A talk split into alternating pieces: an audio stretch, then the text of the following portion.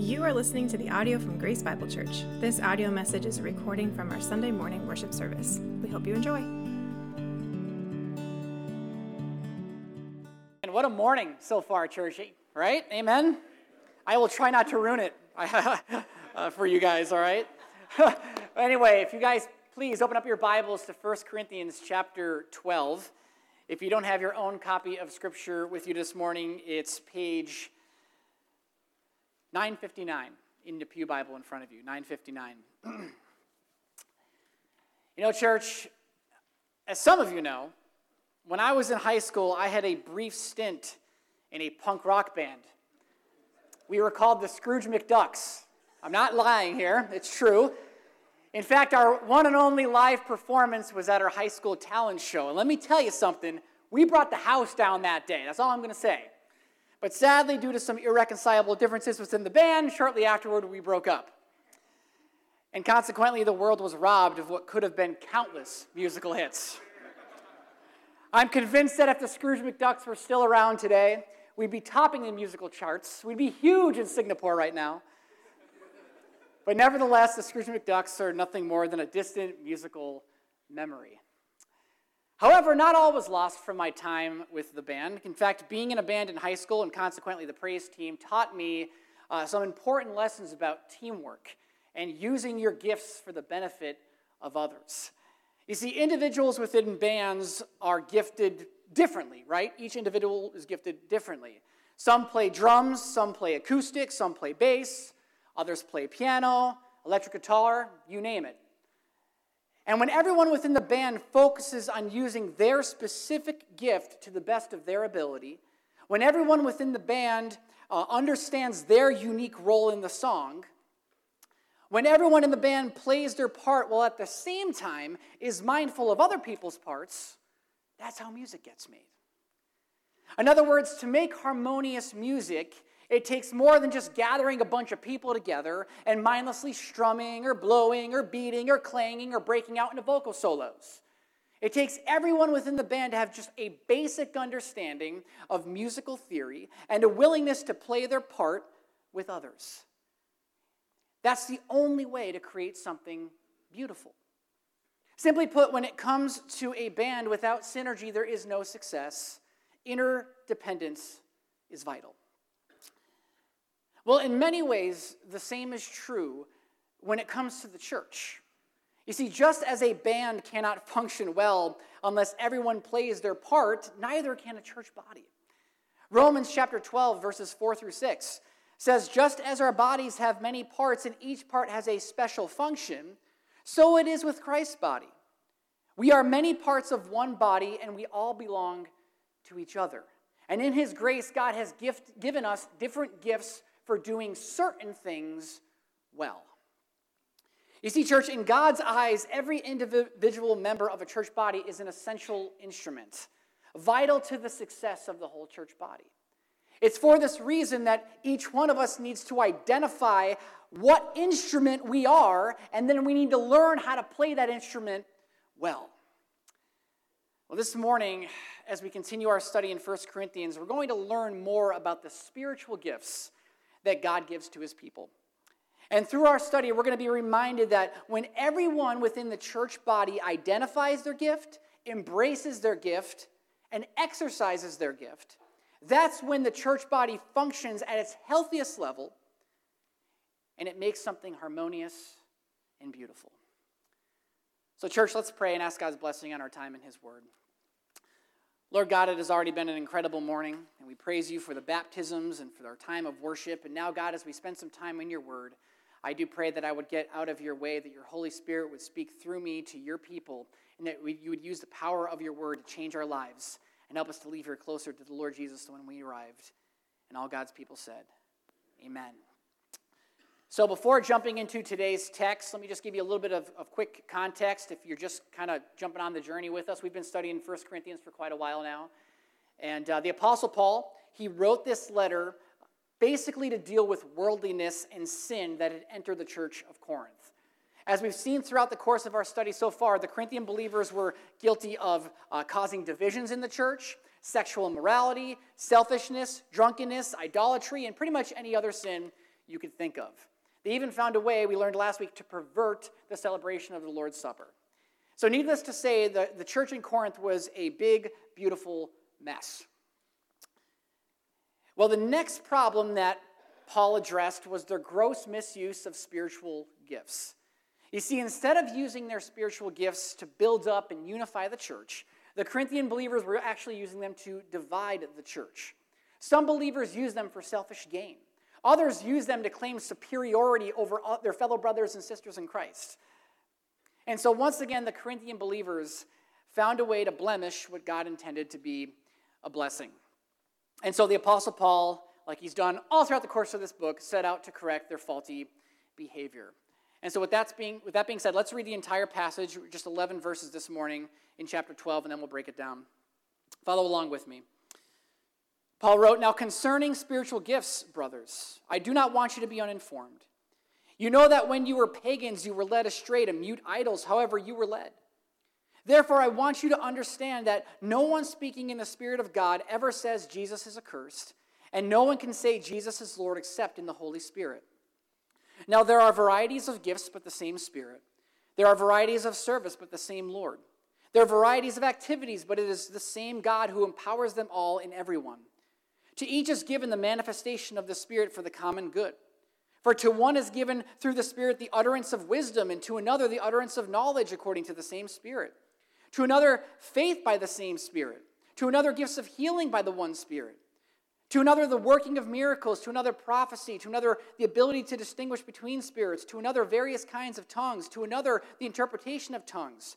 All these are empowered by one and the same Spirit who apportions to each one individually as he wills. So, church, it's important that we begin by distinguishing the difference between a talent and a spiritual gift. Because in reality, both are actually really gifts given to us by God and they, and they, but they both have important distinctions for the people of God, and there is a difference.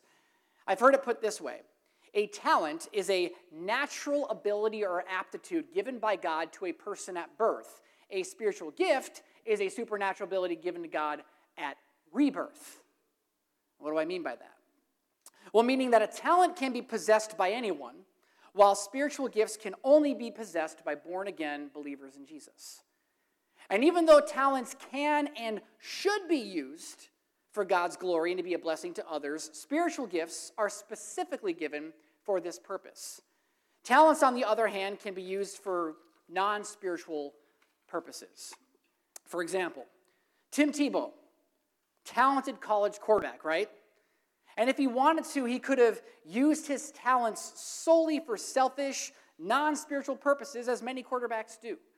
However, because he's a believer, he chose to use his talents as a platform to give God glory.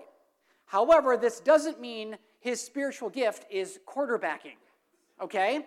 That's not a spiritual gift, that's a talent. In addition to the talent that Tim Tebow has on the field, God has also given Tim Tebow a specific spiritual gift for the benefit of the church. And there's a difference. If you're tracking with me, say I'm tracking with you. Good. So, what I've done is I've taken the liberty of breaking down today's passage into four realities to help us better understand the gist of spiritual gifts. Let's begin by looking at the first. Number one, spiritual gifts are given to God's people. To God's people. Look again at verses 1 through 3. Now, concerning spiritual gifts, brothers, I do not want you to be uninformed. You know that when you were pagans, you were led astray to mute idols, however, you were led. Therefore, I want you to understand that no one speaking in the Spirit of God ever says Jesus is accursed, and no one can say Jesus is Lord except in the Holy Spirit. Now, church, if you're like me, uh, then almost every week in the mail you receive solicitations from credit card companies, insurance companies, finance companies, and utility companies. And every single one of them are sent with the exact same purpose they want your business, they want you to align with them. And many of these companies will offer incentives to kind of sweeten the deal. And these incentives are often in the form of getting cash back or bonus points or free gifts. Now, if you want to receive the gift, then you need to agree to their terms and conditions, right? In other words, if you want the benefits, you got to buy into what they're selling. Well, when it comes to receiving spiritual gifts, the same general principle applies. Spiritual gifts are only given to those who align themselves with the Lord. They're only given to those who agree to God's terms and conditions. In other words, they're only given to believers in Jesus. By its very nature, you cannot possess a spiritual gift if you don't have the Holy Spirit. Well, Paul begins by reminding the Corinthian believers of this reality before getting into his lengthy discussion on the matter, which quite honestly is going to take up several chapters. He reminded the Corinthian believers of their former way of life. You see, before they were saved, they were without the Holy Spirit. And as a result, they were led astray and they were worshiping powerless idols. You see, without the Holy Spirit, they lacked the spiritual discernment to see through the charade. However, once they came to faith in Christ and received the Holy Spirit, everything changed. 1 Corinthians 2:12 says, "Now we have received not the spirit of the world, but the spirit who is from God, that we might understand the things freely given to us by God." So, Paul's point was that since they had the Holy Spirit, the Corinthian believers had the supernatural power to renounce their former way of life and proclaim that Jesus is Lord. And consequently, they had the power to live their lives for the Lord and under the Holy Spirit's control. And so, all this to say, when it comes to living for the Lord, especially in the context of receiving and using your spiritual gifts, you must be someone who proclaims Jesus is Lord. Simply put, you must be a believer to be a receiver. Make sense? Let's go to the next reality. Spiritual gifts are given by God's Spirit. By God's Spirit. Look at verses 4 through 6. Now, there's a variety of gifts, but the same Spirit. Varieties of service, but the same Lord. Varieties of activities, but it is the same God who empowers them all in everyone. You know, in his poem called The Task, 18th century poet William Cowper wrote Variety is the very spice of life that gives it all its flavor. And it's from this phrase that we get the modern expression, variety is the spice of life.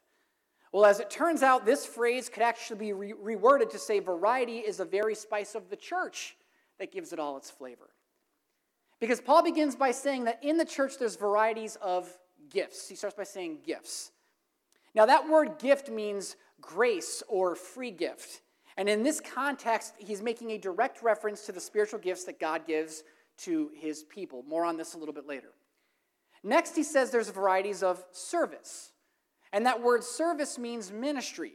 In other words, within any given local church, there's a variety of ministries that provide opportunities for God's people to use their spiritual gifts.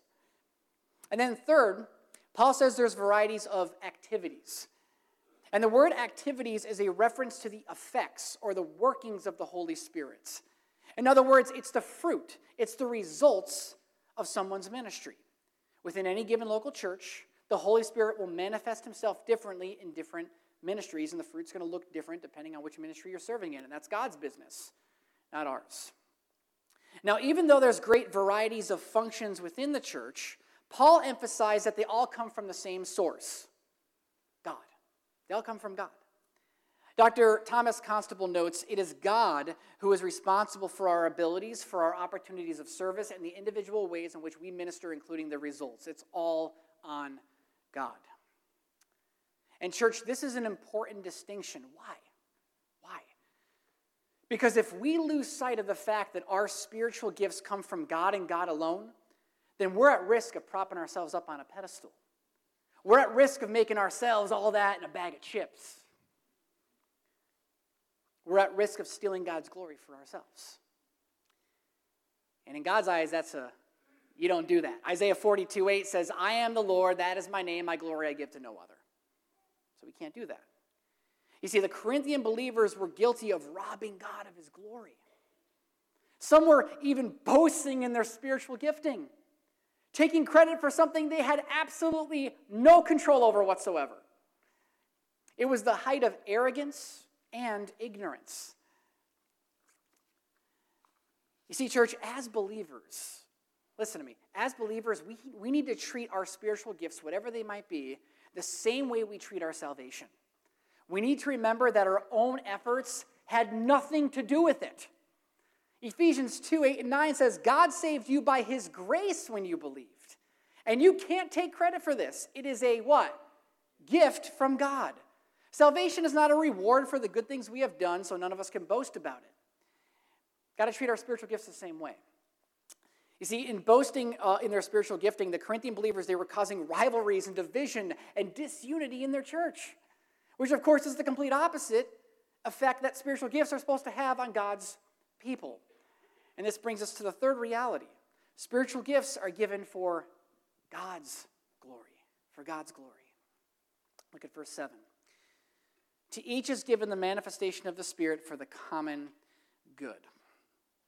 Common good. So, uh, during John F. Kennedy's inaugural address, he inspired children and adults of the importance of civic action in public service.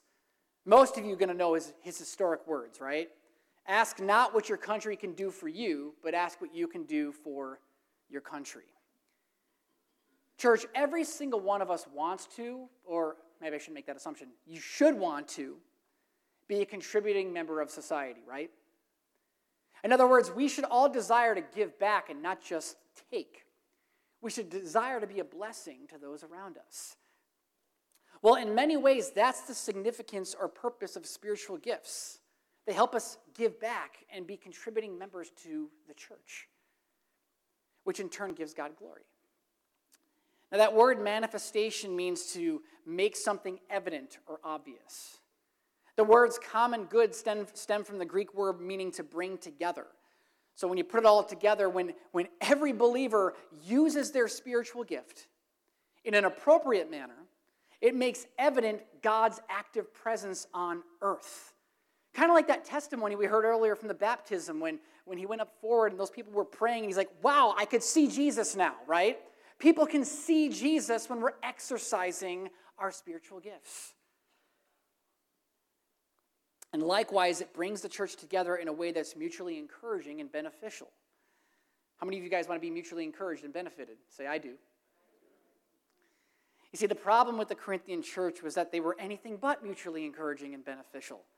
You know, on, on, a sidebar, whenever I'm struggling with like whatever's happening here, I always go back to Corinth. It Makes me feel better about myself as a pastor. But anyway, wasn't that bad. It might be bad, but ain't that bad. But anyway, the problem with the Corinthian church, they were anything but mutually encouraging and beneficial. You see, they were supposed to be operating like an orchestra, right?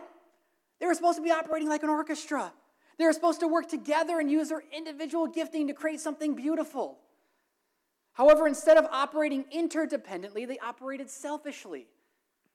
Chuck Swindoll notes the Corinthians gathered not to perform a harmonious symphony, but to outperform one another and argue about which instrument was the best.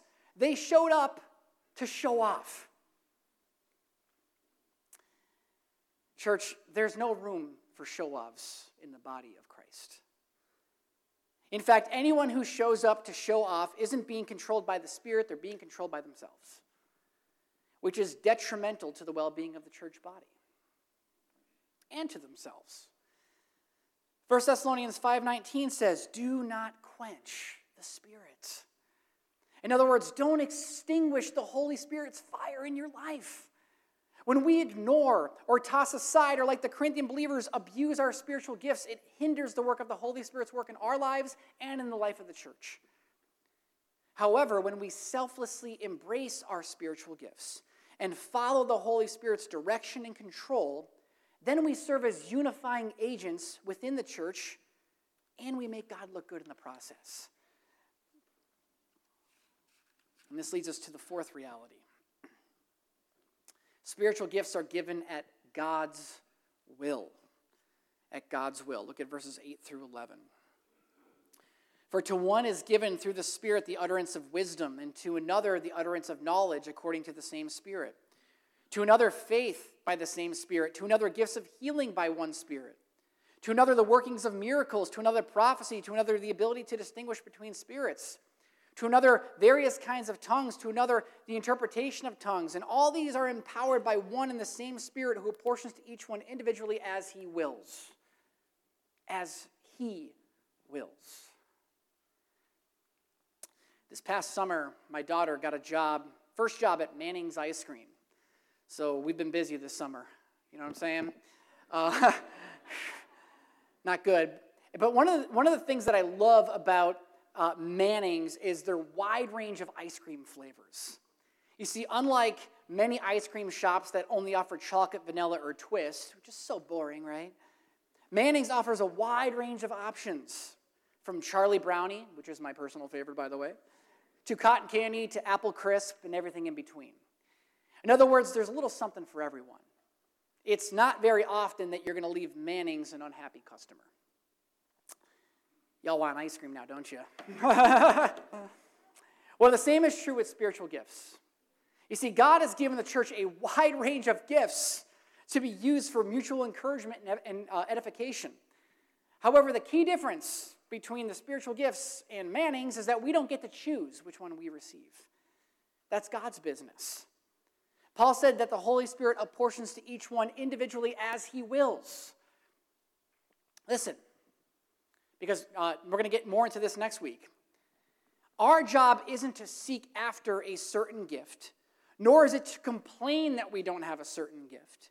Our job is to carefully identify what God has given to us, grace, gratefully embrace what He's given to us, and then joyfully exercise what He's given to us. And in doing so, the whole church leaves happy. One of the issues in Corinth was the comparison game. They got into the comparison game. Believers were jealous over other believers' spiritual gifts. They wanted what that guy had, and that guy wanted what that guy had, and so on and so forth. Believers were jealous over other believers' gifting. And instead of embracing what they had, they were envious over what they didn't have. Church, listen, we must remember that when it comes to the distribution of spiritual gifts, listen to me, listen closely, because if, if the Corinthian believers struggle with it, I'm sure many of you struggle with it as well. I've even been there, right? We all kind of struggle with this from time to time. We need to, we need to recognize this God doesn't make mistakes. He doesn't make mistakes. And so if you're struggling with your gifting, um, it's not because God made a mistake, right? God does not make mistakes. God gives you the best possible gift or gifts because the reality is we probably all have more than one gift. But God gives you the best possible gift that He can give to you to accomplish His eternal purposes in you. It's painfully specific for you, is what I'm trying to say. I've heard it said that not only is every believer gifted, but every believer is perfectly gifted. And so, therefore, instead of lamenting over what we don't have, we should latch on to what we do have, recognizing that it's God's best for us. And, and you just be the best at whatever God gifted you in. That's the attitude we should have. Now, even though Paul's list of gifts to the Corinthians is quite extensive, it's not exhaustive. There's a number of other passages in Scripture that reveal even more gifts that are not mentioned here. Look at Romans 12. These will be on the screen. Romans 12, 6 through 8. Having gifts that differ according to the grace given to us, let us use them. If prophecy in proportion to our faith, if service in our serving, the one who teaches in his teaching, the one who exhorts in his exhortation, the one who contributes in generosity, the one who leads with zeal, the one who does acts of mercy with cheerfulness. Ephesians 4 11 through 12 says, And he gave the apostles, the prophets, the evangelists, the shepherds, and the teachers to equip the saints for the work of the ministry, for the building up of the body of Christ. 1 Peter 4 10 and 11, and each has received a gift. Use it to serve one another. As good stewards of God's varied grace, whoever speaks as one who speaks the oracles of God, whoever serves as one who serves by the strength that God supplies, in order that in everything God may be glorified through Jesus Christ. To him belong glory and dominion forever and ever. Amen. You see, church, um, in Scripture, in all, in Scripture, there's at least, at least 19 different spiritual gifts. And I'm going to go over every single one of them, spending 20 minutes on each right here, right now, so you guys can really get a.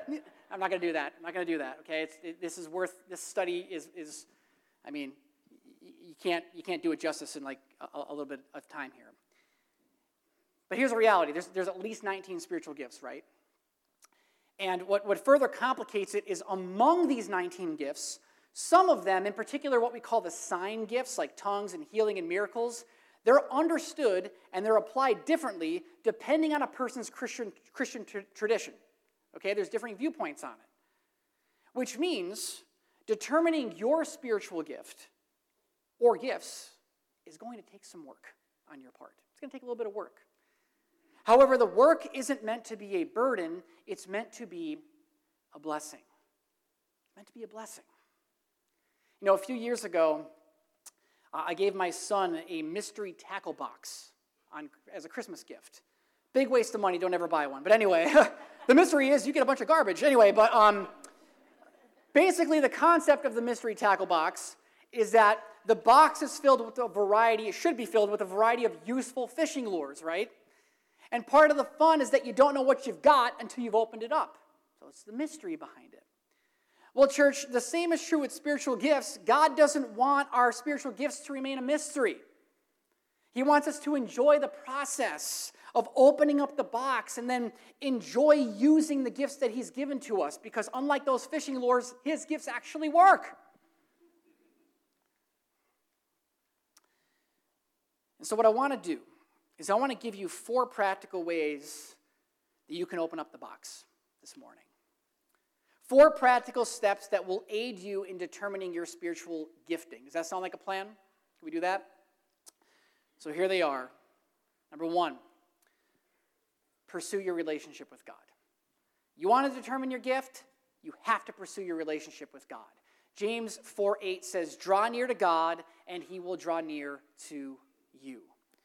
Church, one of the biggest reasons, I'm telling you, one of the biggest reasons why believers struggle determining their spiritual gift is a lack of knowledge. And so, if you want to know the ways of God, and if you want to be involved with the ways of God, then you got to continually grow deeper in your relationship with God. And so, this happens primarily by spending regular time in God's Word and in prayer. Two most important things you could do God's Word and prayer. The more time you spend in God's Word, the more you're going to know who God is, and the more you're going to know what gifts are available to you. And the more time you spend in prayer, the more God is going to reveal how He's gifted you and how you can join in in His work. Jesus said in John 16 13, He said, When the Spirit of truth comes, He will guide you into all the truth. Friends, since the Holy Spirit is like the one who gives us our spiritual gifts, we can trust Him to show us, to guide us into the truth of what, what He's given to us. But again, this won't happen if we don't invest in our relationship with God. So that's number one. Number two, ask other mature believers. Ask other mature believers. I, I, I want to emphasize mature believers because they're going to have more knowledge, right? And they're going to have a little bit more better discernment. 2 Timothy 1 6, Paul wrote, For this reason I remind you, Timothy, to fan into flame the gift of God, which is in you through the laying on of my hands. You see, the Apostle Paul recognized that God gave his son in the faith, Timothy, certain spiritual gifts that qualified him for ministry. And he affirmed this by the laying on of his hands. Well, in the same way, you can seek affirmation of your gifts by asking other mature believers. It's kind of like the re- one of the main reasons why I wanted to go through ordination. I wanted to sit with guys that were scarier than me and smarter than me biblically, and I, and I needed uh, other people to affirm whether or not I'm even called to this in the first place, right? Well, similar, you could ask mature believers, like, hey, what do you see in me? When you look at me, do you, what spiritual gifts do you see in me? Would you affirm, like, this is what I'm thinking, would you affirm I'm going in the right direction or, or, or maybe not? See what they say. And, and, and whatever it is they say, find ways to discover if what they said is actually true of you. And if you determine that it is, then Paul says, fan into flame that gift. In other words, let's go, keep it going. Use your gift to be a blessing to the church. Number three, practical. Serve somewhere. Just serve somewhere. Colossians 3 23 and 24 says, Whatever you do, work heartily as for the Lord and not for men, knowing that from the Lord you will receive into the inheritance as your reward. You are serving the Lord Jesus Christ. Church, there are some believers, I'm telling you, they're so up in arms about what they should be doing for the Lord that they're not doing anything at all. And some believers spend 30 years, I'm just waiting on God, waiting on God to show me. Listen, if, you're, if you are actively pursuing your relationship with God and you're still unsure of your spiritual gift, instead of doing nothing, my, my practical encouragement is try doing something. Anything. Because I'll tell you what, you're going to learn pretty quickly whether or not you're cut out for the job. Sometimes discovering your spiritual gift is just a matter of trial and error. But serving God somewhere is always better than serving God nowhere. So prayerfully consider, like, even if you're like, God, I don't, I don't even know if I should be doing this, but I'm going to hop in and do it anyway and see how you lead. It's an act of trust in God, and He will be faithful to reveal to you um, the truth. And last, test yourself. Test yourself. Spiritual gifts tests are a great tool that can help a person discover their spiritual strengths and tendencies. However, I want to I provide this word of caution to you. A spiritual gifts test should not be taken in replacement of pursuing your relationship with the Lord or asking other mature believers or serving within the church. However, if taken in addition to these things, a spiritual gifts test can be a helpful tool in understanding how God has wired you. In fact, there's a great website called spiritualgiftstest.com. I have it on the screen. I believe there's a link to it on our uh, church website as well that allows you to sign up for free, uh, answer a series of quest- questions that are rooted in Scripture, and then provides you with the results. And so, if you're curious to learn just maybe a little bit more about your spiritual self, I'd recommend taking one of these tests. Why not? Can't certainly can't hurt. And so, church, all this to say, determining your spiritual gift will take a little bit of work on your part, but the results are well worth the effort. And so, as I come to a close, I want to give you one last word of encouragement. Be a contributing member of the band. Be a contributing member of the band. In other words, don't be the reason why the band breaks up or has dissension or division or problems. Instead, be the reason why the band is built up. Be part of the reason why the church is able to make something harmonious and beautiful. Paul said it best in 1 Timothy 4:14. He said, "Do not neglect the spiritual gift within you." And so let me encourage you to do everything you can to obey this command. Let me encourage you to identify and embrace and exercise your spiritual gifting. Because in doing so, the church will be blessed and God will be glorified. Amen? Now, we spent obviously a good portion of our time kind of doing a, a, flyover of spiritual gifts this morning and, and discussing the receiving of your spiritual gift, which is important, church. However, I, I'd like to close our time by explaining how you can receive the most important gift at all, of all, the gift of eternal life.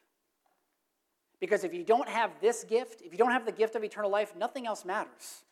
Nothing else matters. You see, the Bible teaches that God made us to be with Him, to have a relationship with Him, a personal relationship with Him. But our sin separates us from Him.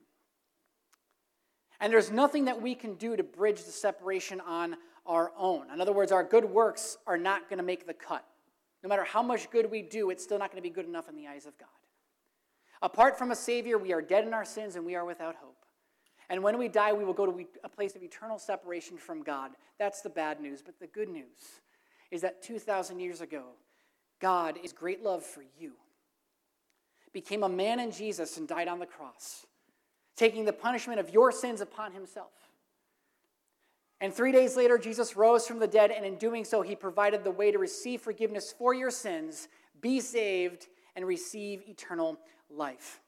Romans 6:23 says the wages of sin is death, but the free gift of God is eternal life in Christ Jesus our Lord.